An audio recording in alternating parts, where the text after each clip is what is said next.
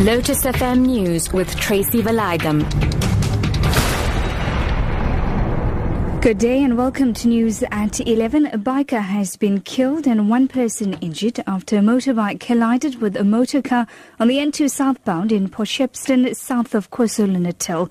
Emergency Medical Services spokesperson Robert McKenzie says the injured were stabilized on scene and rushed to hospital for further medical care. Man has died and his female passenger has been injured after a crash involving the bike and a car. Emergency services from KZN Emergency Medical Services as well as other local emergency services responded to the crash a few kilometers Durban side of Port Shepstone on the N2 highway. Sadly, the man was declared dead when paramedics arrived, and the paramedics worked together as a team to stabilize the passenger. The exact circumstances resulting in the crash are being investigated by the police. Metrorail says an investigation is underway to determine the cause of a collision between two trains at Denver Station, southeastern Johannesburg. Spokesperson Nana Zenani says one person was killed and at least 90 others injured. Zenani says evacuations are continuing and are expected to last hours. Meanwhile, President Jacob Zuma says government has put in place measures to improve security at border posts. He told a Freedom Day rally at the Union Buildings in Pretoria that the measures included deploying SANDF personnel.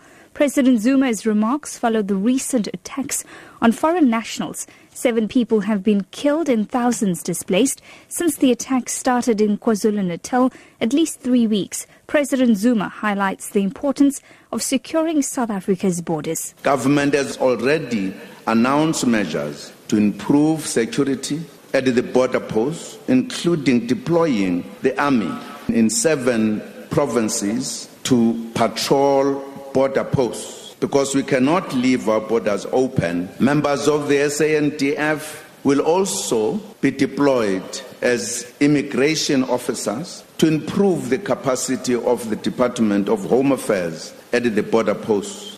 Eight people have been arrested after shops owned by a foreign national were looted and burned down in Limpopo.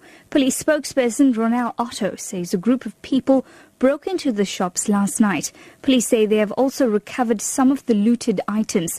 Otto says they're monitoring the situation. They also took a light and burned one of the shops. And members of the police were deployed in that area, and thus far we have arrested eight suspects. We also recovered some of the stolen goods.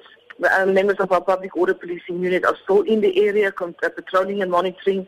Um, at this stage, it's quiet. We will continue with our monitoring of the situation, and we can even expect that more arrests will be made with regards to the incident last night.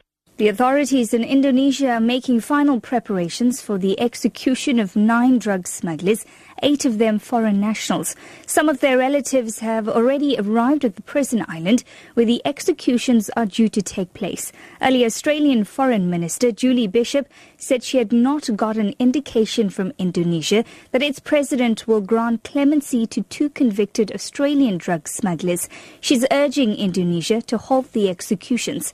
The BBC's Alice Budisatrijo reports. Relatives of the prisoners looked visibly upset. This is potentially their last goodbyes. When the nine drug convicts face the firing squad, there will be no witnesses. Ambulances carrying empty coffins have crossed over to the island too. The Indonesian government is fully aware that the imminent execution of the mostly foreign drug traffickers has been widely criticized overseas, but most Indonesians are not opposed to the death penalty.